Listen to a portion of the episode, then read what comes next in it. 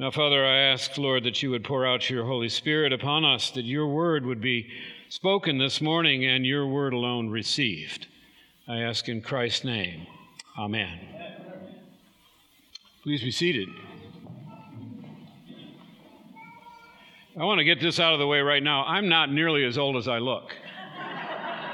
I'm, I'm 38 but I dye my hair silver, and I've got this reverse Botox thing that I do, and I got a I got a pillow under here that shows I got a gut, and then I got a thing that pulls me forward, so I'm stooped. So just think of me as no, don't, because I've been married to Becky for 51 years, so the math doesn't work out.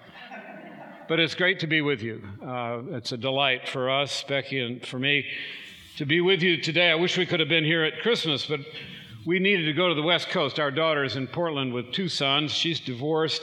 The boys are t- uh, 10 and 12, and the 10 year old Nick uh, has serious brain damage when he was seven. And our visits are the highlight of his uh, winter, uh, and Carrie's too, I think. Uh, but uh, we go, and I just didn't have the heart to tell her I can't come at, at the last minute. So we were out there, but we watched your online services and delighted in that. It's good, it's good to see that we have six grandkids and we get to see them, each group, four in Pittsburgh and two out in Portland, a couple of times a year. And uh, I wish it were more, but that's kind of the way it works. But when you go, you, are six months downstream and they, you can see the difference in kids. Uh, you can see their growing maturity and it's fun to watch. They gain, gain some maturity. Aiden, now the 12 year old out in Portland, he's now 5'8 or 5'9. His voice has dropped, and uh, he's, he's a young man, and he, he uh, is helpful around the house. He doesn't argue so much with his mom. He's, he's growing up. He even helps with his little brother now and then. When, Becky, when uh, Carrie says, you know, you, it's time to eat or no more screen, well, you can't tell him no more screen time. That doesn't work. But other things she can tell him. And he, he, he gets it, and so does Nick. The mom, mom's got some, mom knows what she's doing. It's a good idea to listen to what she says. She's, she's trying to help me. They, they're old enough now that they, they see that. And I suggest that maybe we could define that as maturity, or say it another way maturity. It might be defined as uh, living in reality living in reality, accepting the legitimate limitations which are imposed by godly authority or by the laws of nature for that matter, and, and not spending our time fighting against, complaining about truth and reality. That could be defined as maturity. We're not fighting something just, just because we don't like it. Wouldn't it be cool if we all reached that sort of maturity in our relationship with the Lord God? Dead silence. Wait. I know what you're thinking. You're thinking, well, what is he talking about? I'm, I'm always listening to the Lord. I do what he says. Okay, this is a strange bunch.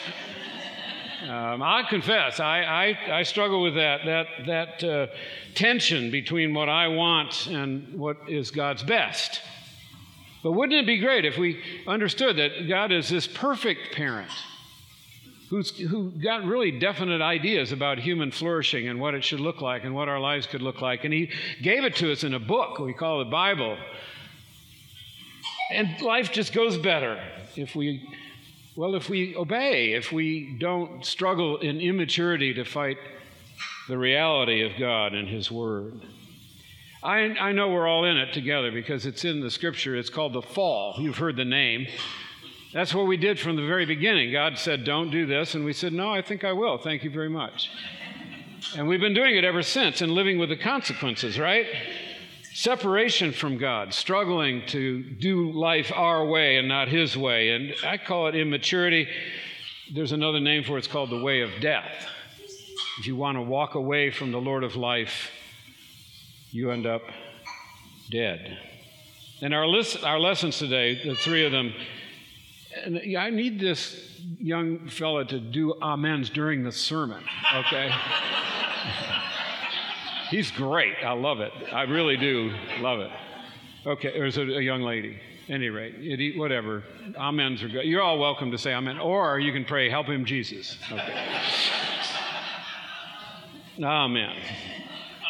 Okay. help him finish. He's never going to finish. Okay, so the lessons illustrate immaturity. This idea that we know better than God does and we don't want what he wants. Not a new problem. Goes back to the fall. And we see it in Isaiah today and some of the reactions of the Jews to Isaiah. Isaiah, one of the Lord's great prophets, revealed his plan in, in his prophecies. He would talk about God's plan to rescue the world from the fall. Uh, to send a Messiah, to bring us back f- from our rebellion, back to Him in a relationship to and to restore everything that we had messed up. Uh, as the Brits say, He's coming to sort us. And Isaiah spoke repeatedly about it, so did the other prophets. And that's what Isaiah is addressing this morning. The Lord is speaking through Isaiah and saying, I'm going to send my servant, the Messiah, in whom I will put my Holy Spirit, and he will bring forth justice to the world. He won't fail or be discouraged until he establishes justice on the earth. Now, God's people, Israel, they wanted justice, right? But they wanted justice their way, which was a military justice, a military victory, uh, political freedom, independence, uh, freedom from oppression and, and from countries that dominated them. They had an immature and self centered vision of the Messiah, that he would, he would come and it would be all about them. And they ignored God's word, frankly, as here in Isaiah, where the Lord says, the Messiah won't even raise his voice. How do you get a military victory without raising your voice? He's not going to raise his voice. He's not, much less is he going to raise his sword. He's, he, he, he's going to be so gentle. There'll be no violence. He won't even quench the barely burning wick. He won't, he won't break a bruised reed, which would, you know, fall over if the wind blew on it. But Israel didn't want that. They, he also, Isaiah prophesied, and we've heard it re- read recently around the Christmas season that the, uh, uh, that the, the Messiah would come and deliver us from the sins of the world. He would suffer, He would die for our sins. God would place on Him the iniquity of us all, and He would take the punishment that would bring us peace, crushed and pierced for our transgressions. They didn't, that wasn't their Messiah. They had a I know it best attitude. And you remember, remember, I'm sure that Jesus' own disciples fell into that. They kept asking Jesus throughout his ministry, When are you going to set us free from the Romans? And go check it out, even after his resurrection. He's died on the cross, now he's back to life. And they said, Now? now are we going to have freedom from Rome? They were definitely in that uh, I know best, I know what we need and not listening to the Lord. You can see that in Peter today. Uh, you have to look back a little bit and see how he got to where he is. He's speaking to the uh, in in uh, a home of Gentiles. He's speaking in Cornelius's home is Gentile. There's a crowd there of Gentiles, and Peter wasn't going to go to, to Cornelius' house. He, he wasn't going to go because that's an unclean place. He's a good Jew and he don't go into a Gentile's home. And the, God had to send down. You remember the story? Peter's on the roof and he gets three, he gets a vision. He gets it three times. That tells you something. The down uh, a sheet is lowered and there are animals of all kinds, clean and unclean. And a voice from heaven says, kill and eat, Peter. And he's like, no, that's, they're unclean animals. And f- finally, I mean, the Lord basically says to him, Look, I don't call the Gentiles unclean, neither can you. Go to, go to Cornelius' house. Do what I'm telling you to do. And, and Peter goes. It's, it's, it's great the way the reading starts. It says, So Peter opened his mouth and said, Truly, I understand that God shows no pers- uh, partiality. Oh, well, you know, a week earlier, he was all into God's partiality, partiality of the Jews. Now he's figured it out, okay? But my point is there's an immaturity there at work. I know what's right. I know what's unclean. I know what isn't, and, and, and I need to live by that. And I'm sorry, but I can't hear you say that the Gentiles are clear, clean. He did come around, obviously, and he went. There's the same sort of immaturity in John the Baptist in our gospel lesson this morning. If you noticed it, it's very short. It's a very short uh, word there about John, but John knows that Jesus is the Messiah. John knows it, God's revealed it to him. But when Jesus comes to John to be baptized, John resists. Isn't that a great expression? No, Lord. Uh, really? That's what he says? No, I'm not going to do it. You, you, I shouldn't baptize you. You should be baptizing me. He would prevent Jesus being baptized. Why? Because he's, that's not John's idea of Messiah.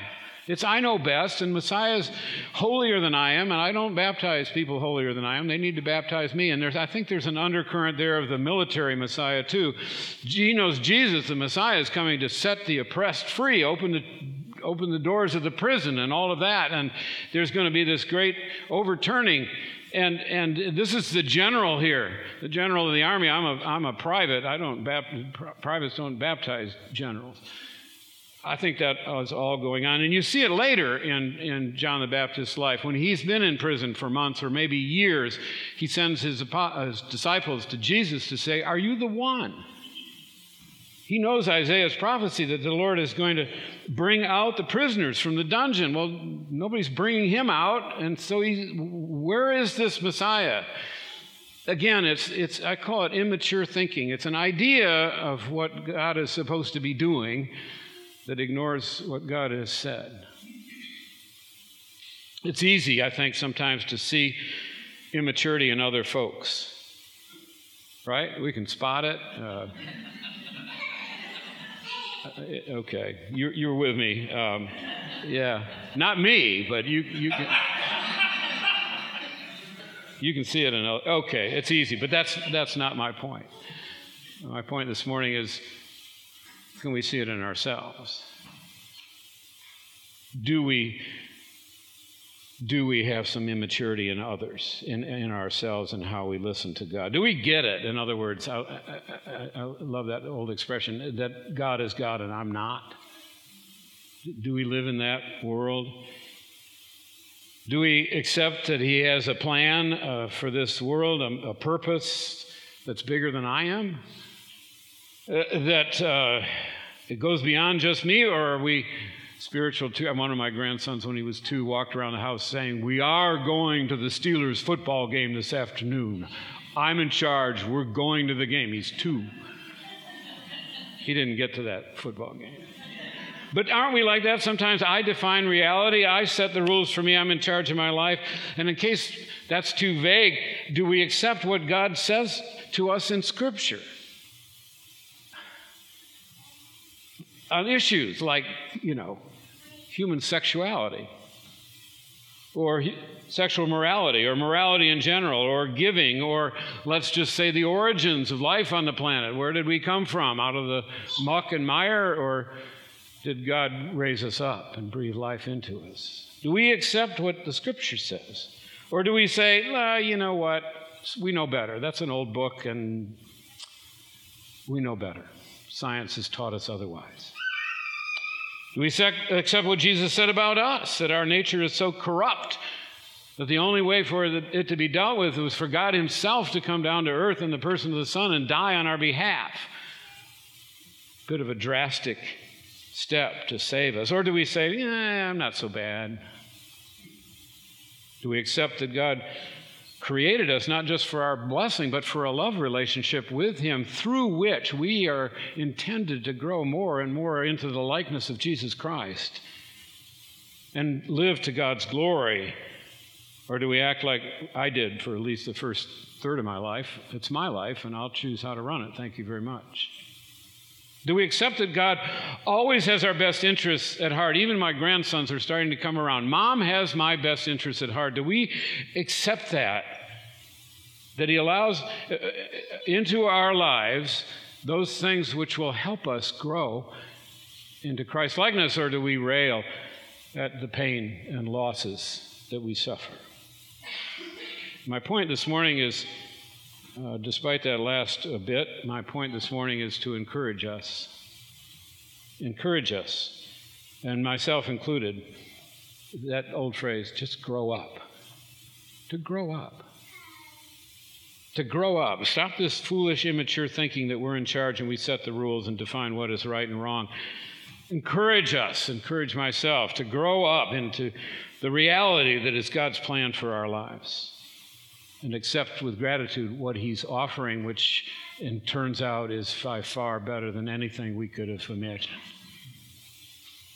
I pray that that'll be our year ahead. Uh, a few months that I have with you, perhaps, but maybe your year ahead, 2023, the, the year of walking away from immaturity and into more and more maturity. With a prayer, with a prayer. Lord, help me walk in your ways. Lord, give me grace to seek and embrace all that you have for me. Lord, I deserve nothing and can earn nothing, but Lord, I want to grow up into Jesus Christ. I'm tired of being in charge of my life and living for me. Grow me up, Lord. That's my advice on how to grow up. It's not another New Year's resolution. Let's see, it's the eighth. How many have you made and broken so far? Am I talking to the right people?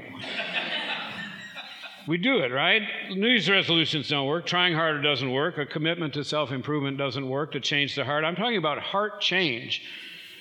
And you know, I know, we know that heart change is the, God, is the Lord's work. By the power of the Holy Spirit, our role is to submit, to surrender, to say to Him, Lord, do your work. And so that's my prescription uh, for our year ahead. I'm going to try to take it serious, seriously myself. To say to the Lord day by day, change my heart. I'm open to what you want to do in me. And help, help me, Lord, to grow out of the I know better and into, Lord, you know best. The passageway to a changed heart, that passageway is traversed only on our knees. And the prayer is, Lord, grow me up. Let's pray. Lord God, thank you for your word and for your relentless love for us, which never gives up on us and is always ready to bring the changes into our life that we're willing to receive. Come, Lord, Holy Spirit, and change us. In Christ's name, amen.